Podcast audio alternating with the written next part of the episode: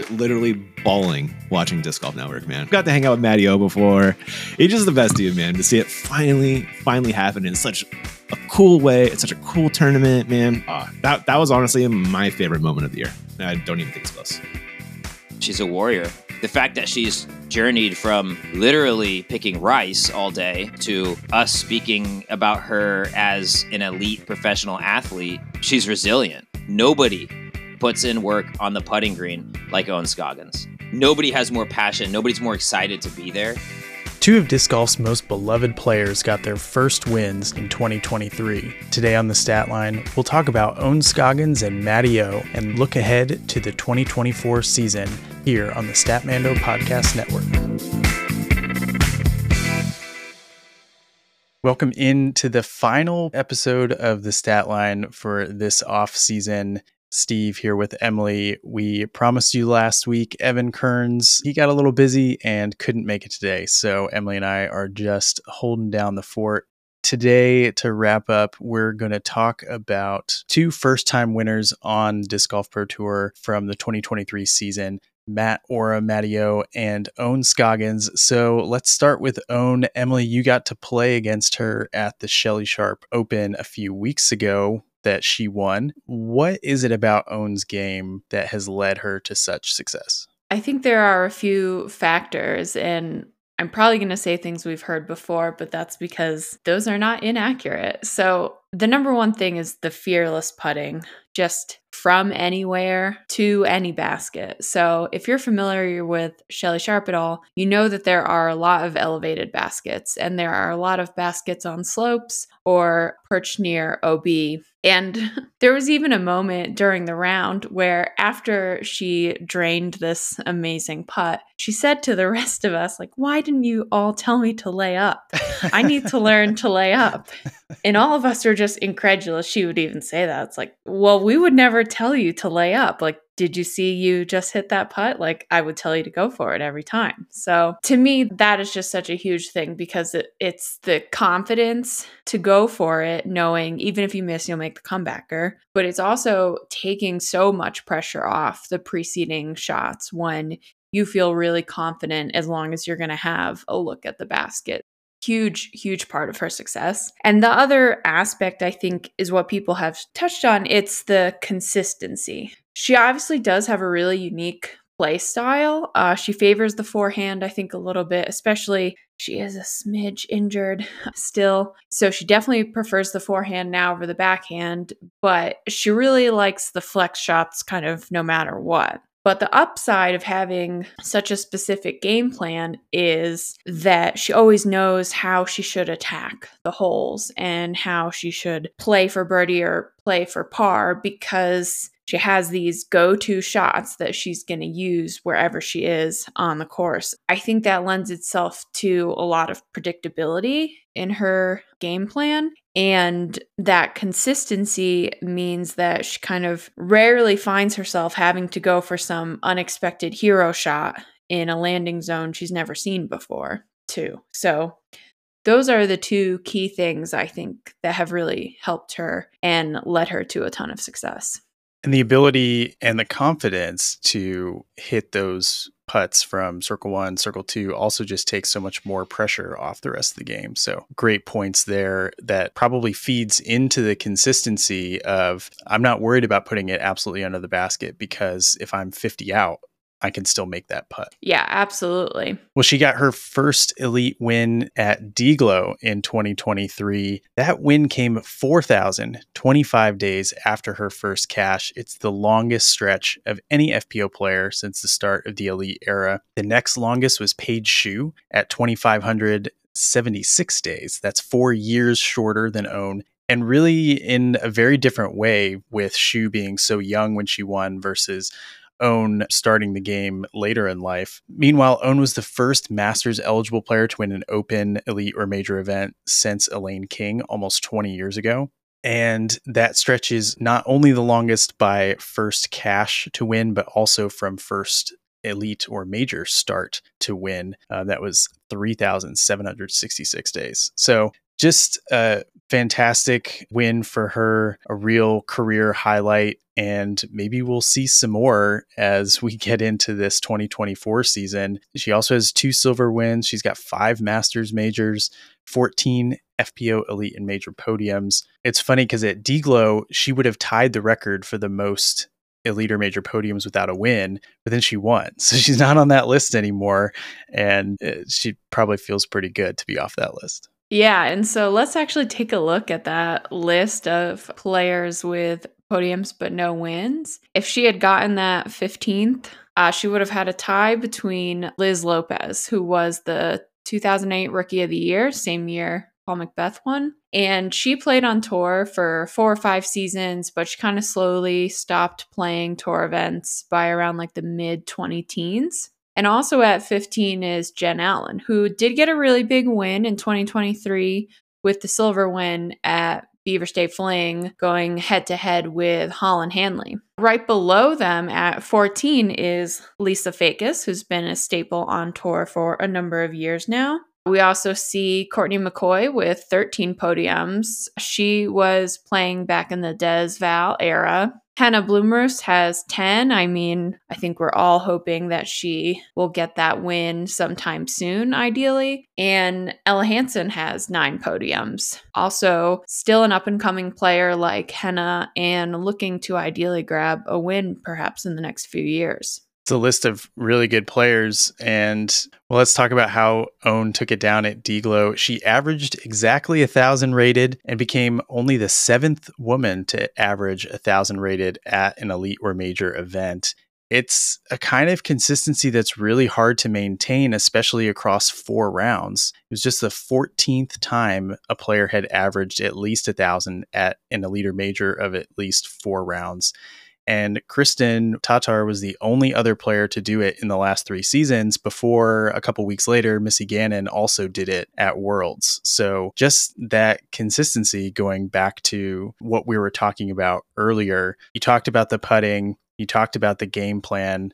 The other thing that I think about Ohn's game that kind of lends to her consistency is with that force over flex shot, her miss tends to be low. And so she might be going for a 300 to 350 foot drive and if she misses, then she's still in the fairway. She has a longer approach, but as we mentioned, she's not worried about the putt and she has a good approach game. And so she's not taking huge numbers where someone like Henna or Ella that are on that list they see a 500 foot shot and they say, well, I can park that. And then they go OB and then maybe they have a, an upshot that lands in C2. They miss the putt and suddenly they're taking a five where Ohn says, I'm going 300 feet. And if she misses, she's like, oh, well, now I've got a 300 foot approach. No big deal. She lands in circle two. She bangs a putt. She gets a par. Yeah, absolutely. I think you're totally right about that kind of breakdown in style play something that we've you know talked about with Kristen and some of the other players is this inability to do the small things correct that seems to elevate some of these players up above and so from Ohn's perspective it's that short game either the approach is parked and she doesn't have to putt or if you watched the Shelly Sharp coverage, you saw her skip one in as an approach shot or she's put it anywhere where she has a look at the basket and she's knocking down far more of those looks regardless of where they are than other players. So it's getting those small details right that really seems to have lifted her above other players who can outshine her in other elements of the game it was unfortunate to see her DNF at Worlds. I think we were all hoping she would have been part of the battle there, perhaps. But outside of that, she had podiumed at nine straight events, which is the longest stretch of any non multi time world champion, which is a really fun group of people to throw her in the mix with. With her in the Masters eligible part of her career, it will be interesting to see how she racks up the titles on that end of the division as well. And so I can only imagine we'll be giving her additional accolades in the future. Just an incredible podium streak uh, for any player to go nine straight events on the podium is it's a career achievement and I, think again it speaks to her play style of she might not be one stroke or two strokes from the win, but she can consistently be on the podium because she's taking more pars. She won DGLO without getting a birdie on a par three. I mean, how do you, that's just crazy to think about, but uh, really leaning into her play style, playing her game, not playing anyone else's game. It reminds me, and not just from the forehand perspective, but Sarah Hokom, she spent 13 years at major events in the top 10, not missing a top 10. And some of the staples of her game are knowing her shots, knowing her bag, and playing to her abilities and with that consistency. And now, as course design has kind of pushed her out a little bit more um, than other players that have a little more versatility in their game. You know, we've we've seen Hokom kind of fall off there, but Ohn is is just getting started. It was funny. We were walking from one hole to another, and she was talking about how there are some people who have said that they hate her backhand form. And she just was saying how she she really feels like she can't do much about it at this point. I'm sure that she could if she really wanted, but you know, she's very established in how she's throwing the disc and we were saying like it really doesn't matter what someone thinks of your form at this point because look at what you've been able to do with it despite that. So she does recognize that she's lacking some of the distance of the other players, but she's more than making up for it in other categories. So, and I think the forehand stills is just a huge weapon that not every player on tour has. Like, yes, she's not throwing like those pure hyzer power forehands that perhaps we do see a few players coming up with, but just to be able to attack those holes that are moving left to right so effectively has been a huge weapon for her.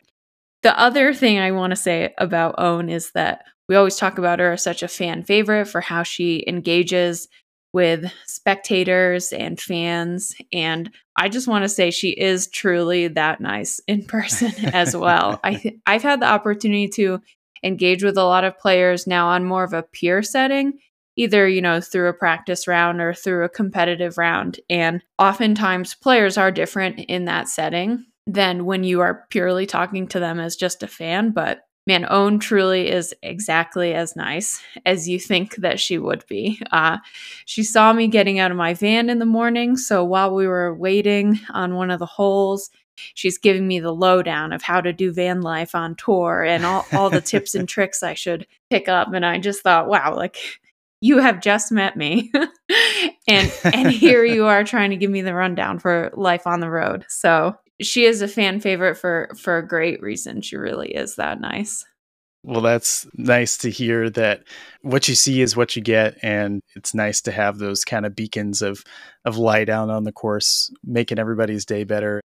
The other thing just quickly going back to the form as a player in her 40s as a rather small human being, even if she completely reworked her form to be like Paige Pierce, she's n- realistically not going to throw 500 feet.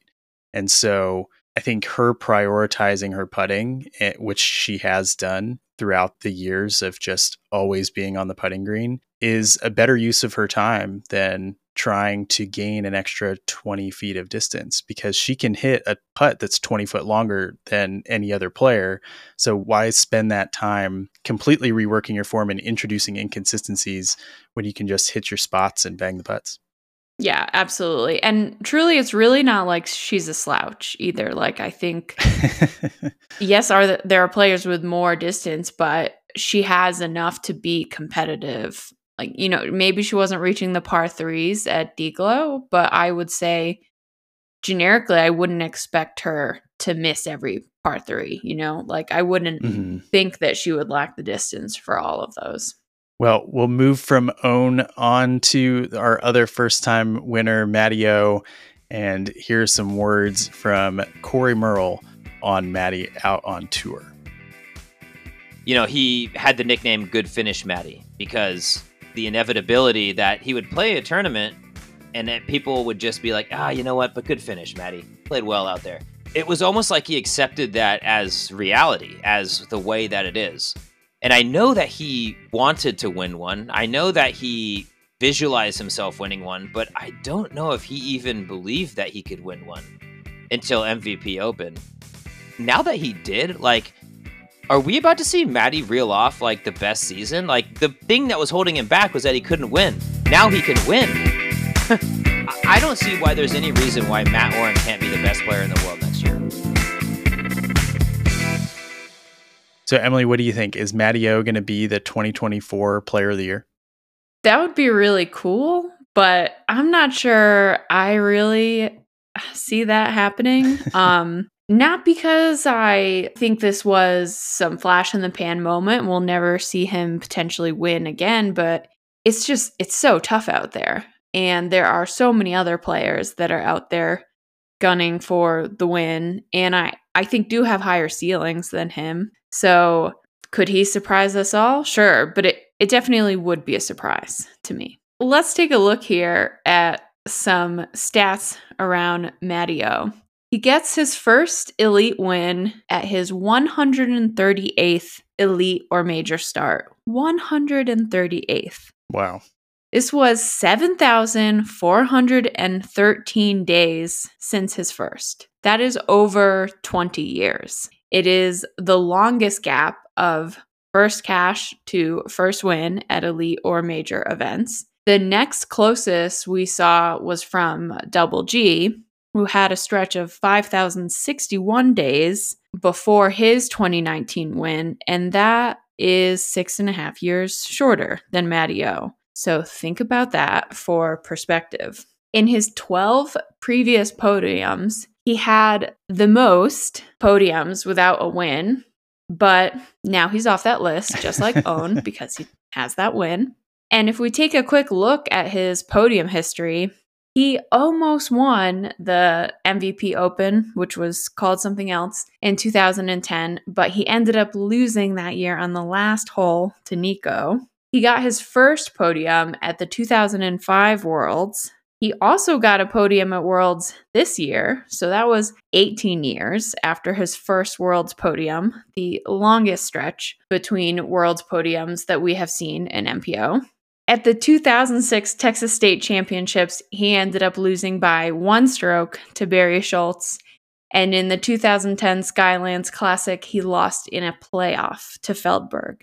So, certainly, he had these moments early on where we thought he was going to take that win, but it took until 2023 to actually see it. Just a, a storied career. And we'll quickly take a look at that list of those top podium finishers without a win that Matty got himself off of. Number one is Johnny McCray. He leads it with 10 podiums. And his closest that he got to a win was that infamous USDGC in 2014, where he's throwing his drives on hole 17 and he just looks up at the sky and just asks why this is happening to him. And uh, lost in a three-way playoff uh, will Schusterick won that and McBeth was the other one in that playoff I'm really excited to see Johnny playing at the chess.com invitational in a couple weeks. He's MP50 eligible now, but Johnny had a heart attack on the course either last year or the year before and he's he's really made a comeback to to be playing and competing again and he's played really well at that course. So don't be surprised if you see him up on the leaderboard early on in the tournament so after Johnny with 10 podiums, there's a three way tie at six podiums without a win. First up is Brian Schweberger. Schwebby, he's the PDGA Pro wins leader. He has 394 pro wins. I wrote that last week, and so he might be at 395, knowing Schwebby. He's playing all the time. Very successful on the regional scale, was never able to get a, a win on the Pro Tour. And then we have Aaron Gossage, also with six podiums. He had two playoff losses in those six podiums. The infamous 2022 Worlds um, against Paul McBeth out in Emporia, and then this year, 2023 in Portland against Adam Hammes. And Joel Freeman, also still out on the road, has six podiums without a win. Emily, what are your thoughts about the differences there where we have in MPO a pretty short list of people with a lot of podiums without a win, and Johnny McCray at the most with 10. Whereas on the FPO side, we have five players in the double digits of podiums without a win. I think it speaks in part to the level of dominance we have seen from some of the players previously in FPO. So I think more so than in MPO, we had the eras where the top was sort of untouchable and then there was just everyone else. So you may have been competitive against everyone else, but you really weren't cracking that one spot because you had a player like Dez or Val or JK or Paige or Katrina pretty much guaranteed to take that week in and week out. It would be way too much work to really be reasonable, but I think that if we took a look at the stroke differences for players on those two different lists, I imagine that we might see wider gaps on the FPO side than on the MPO side. Yeah, I, I agree with that. Going back to that FPO list, I was looking up some information on Liz Lopez for this, and she had a lot of those events where she was in second, and she might have been in second by a clear margin, but she was five or six strokes back of Val Jenkins. And similar with Courtney McCoy, where she was in that position so many times of, of being the next best, but not quite up to the level of the player who was just far and away better than than everyone else at the time. And uh, think about the styles of the players. So Johnny McCray, you know, he's known as just an incredible putter. He can hit putts from anywhere. And it's kind of like Ohn of being able to get yourself in position to to score even if he was or still is a backhand dominated player. So maybe he couldn't form all the shot shapes all the time but was able to to hit a big putt when he needed to and and get into that podium position.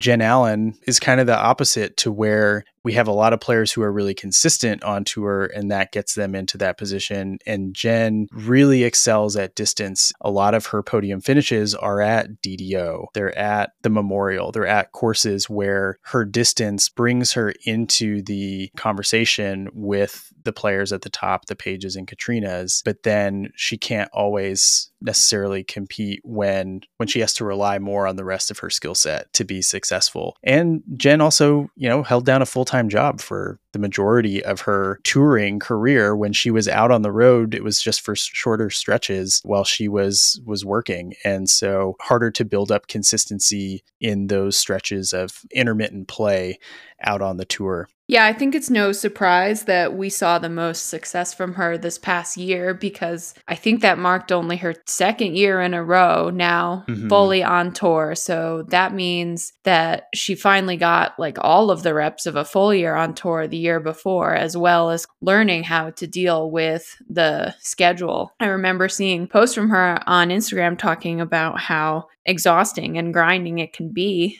to be out there. And certainly the other players on tour knew that, but I think that was new for her. And, you know, she has a family as well. So she is juggling a lot. But it wasn't surprising to me that she had a successful year because she finally, I think, was able to really dedicate time to her putting, I think, is probably the biggest weakness people have pointed to previously. And it was her success being able to hit some of those putts that led to that Beaver State win.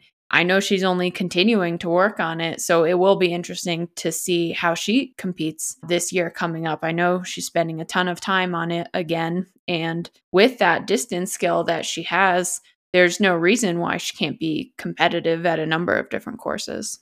Yeah, and, and she has found success on more wooded tracks as well. She had a podium at Masters Cup in 2017. And so definitely don't want to just put her in a box as only a distance player. But I, I just love that the two top FPO pros in the Southwest our Ohn Scoggins and Jen Allen. And the number of times that they've gone head to head, both in Arizona at those courses, Vista and, and Fountain Hills, as well as places like Goat Hill in California, where you would just expect Jen to just walk away with the win because that course is so open and so long. But Ohn's beat her there two or three times.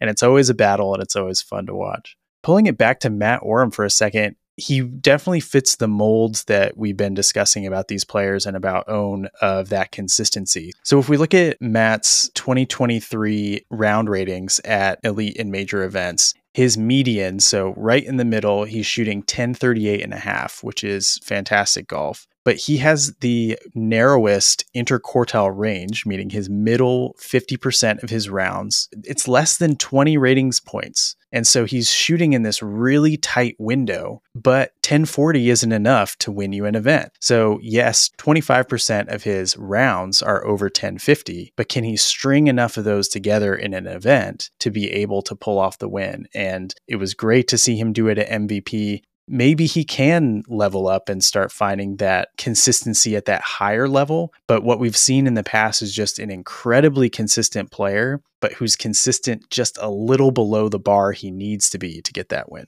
Yeah, I, th- I think it's sort of a case of his floor is in a great position. If we look at how tight his round ratings are, it's obvious that when he has a sort of off day, it's not nearly as off as we see from other players. So that's awesome. But he's got to push the ceiling a little bit more. He's got to be reaching for a little bit more, just more often, I think, than we have seen him do it because to your point, we need to see it in multiple rounds at an event in order to get it done. And it can sometimes be that desire to push for a little bit more that is how some players push their floor down farther as well. So it will be interesting to see if he makes any adjustments to try to do that or if we see anything from his gameplay that indicates he's pushing for that aggressive option more often.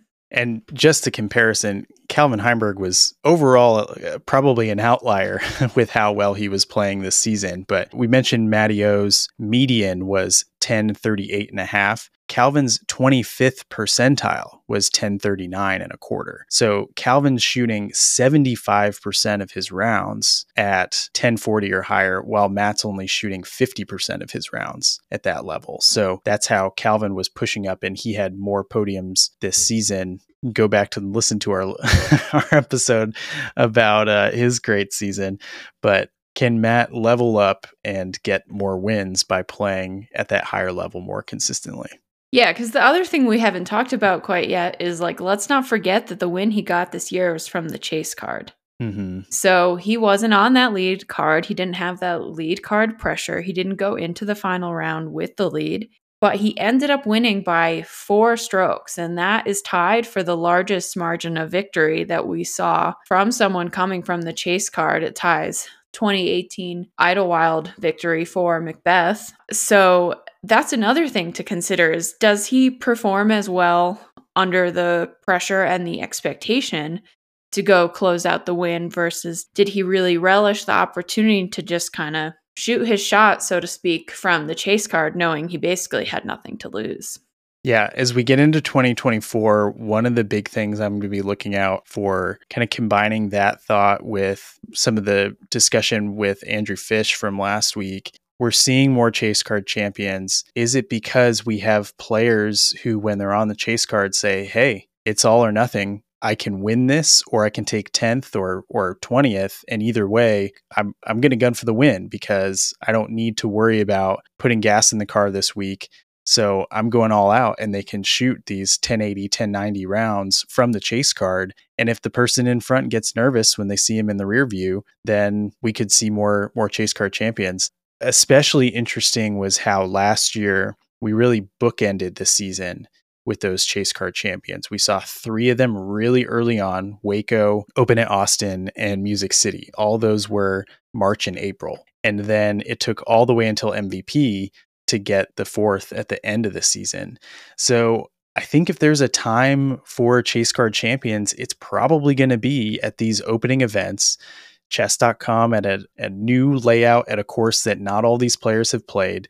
We could see scores going up and down like crazy. And then we're getting into that stretch again of Waco and, and Austin and Music City, where we saw Chase Card Champions last year. Players are coming off the off season. Their consistency might not be dialed in if they're not playing every day. It's going to be exciting. Yeah, I think that you're highlighting on something that's really interesting to think about too, which is I think Fish was kind of talking about making like a gameplay decision to be aggressive. And at some of the courses where we saw these chase card winners, I think we can clearly point to a number of holes where that opportunity is presented to the player. If you want to be more aggressive in your play, you can potentially pick up the eagle and get that extra stroke. But at Maple Hill, I I actually can't imagine that Matty O changed his play style. Mhm. And for me, that just came down to execution. So I have to imagine he's playing every hole the the way he wanted to play them, but because they're wooded holes and tight fairways to deal with there, it can just come down to did you actually execute the shot that you drew up? And if you did, now you're in position to the birdie, but you didn't have to make a different decision about how to attack that hole. So that will also be something interesting for us to look for because the tour does favor a little bit more those open courses with out of bounds. We may be giving players more opportunities to choose to be aggressive, and we can see how that pans out. But at some of these other tighter courses, it may just come down to who isn't feeling the pressure in a bad way that prevents them from executing. The other thing that I'm interested to see as we get into this season, there was a little bit of an evolution at a couple events last year where the Pro Tour started playing around with A and B positions for baskets. And with the in, having the intent of this position is a little bit easier and more scoreable, and then the other position being more challenging and getting some more score separation. So I wonder if the Pro Tour is going to embrace that philosophy on more courses and start to implement that more. I think it's a little bit less exciting than the decision making aspect because then really you're just you're playing to the hot hand of okay, we're in the short position or the easier position today, you just have to execute just 100% lights out. Whereas some of the decision making aspects I find really interesting of do I lay up before the water and get the easy score that I know I can execute? Or do I take the high risk, high reward shot that has more danger, could lead to a big blow up? Those I think is where there's a lot more drama that's built up, but it's harder to design like that. Yeah, I, I totally agree with you. I, I also want to see more interesting decision making.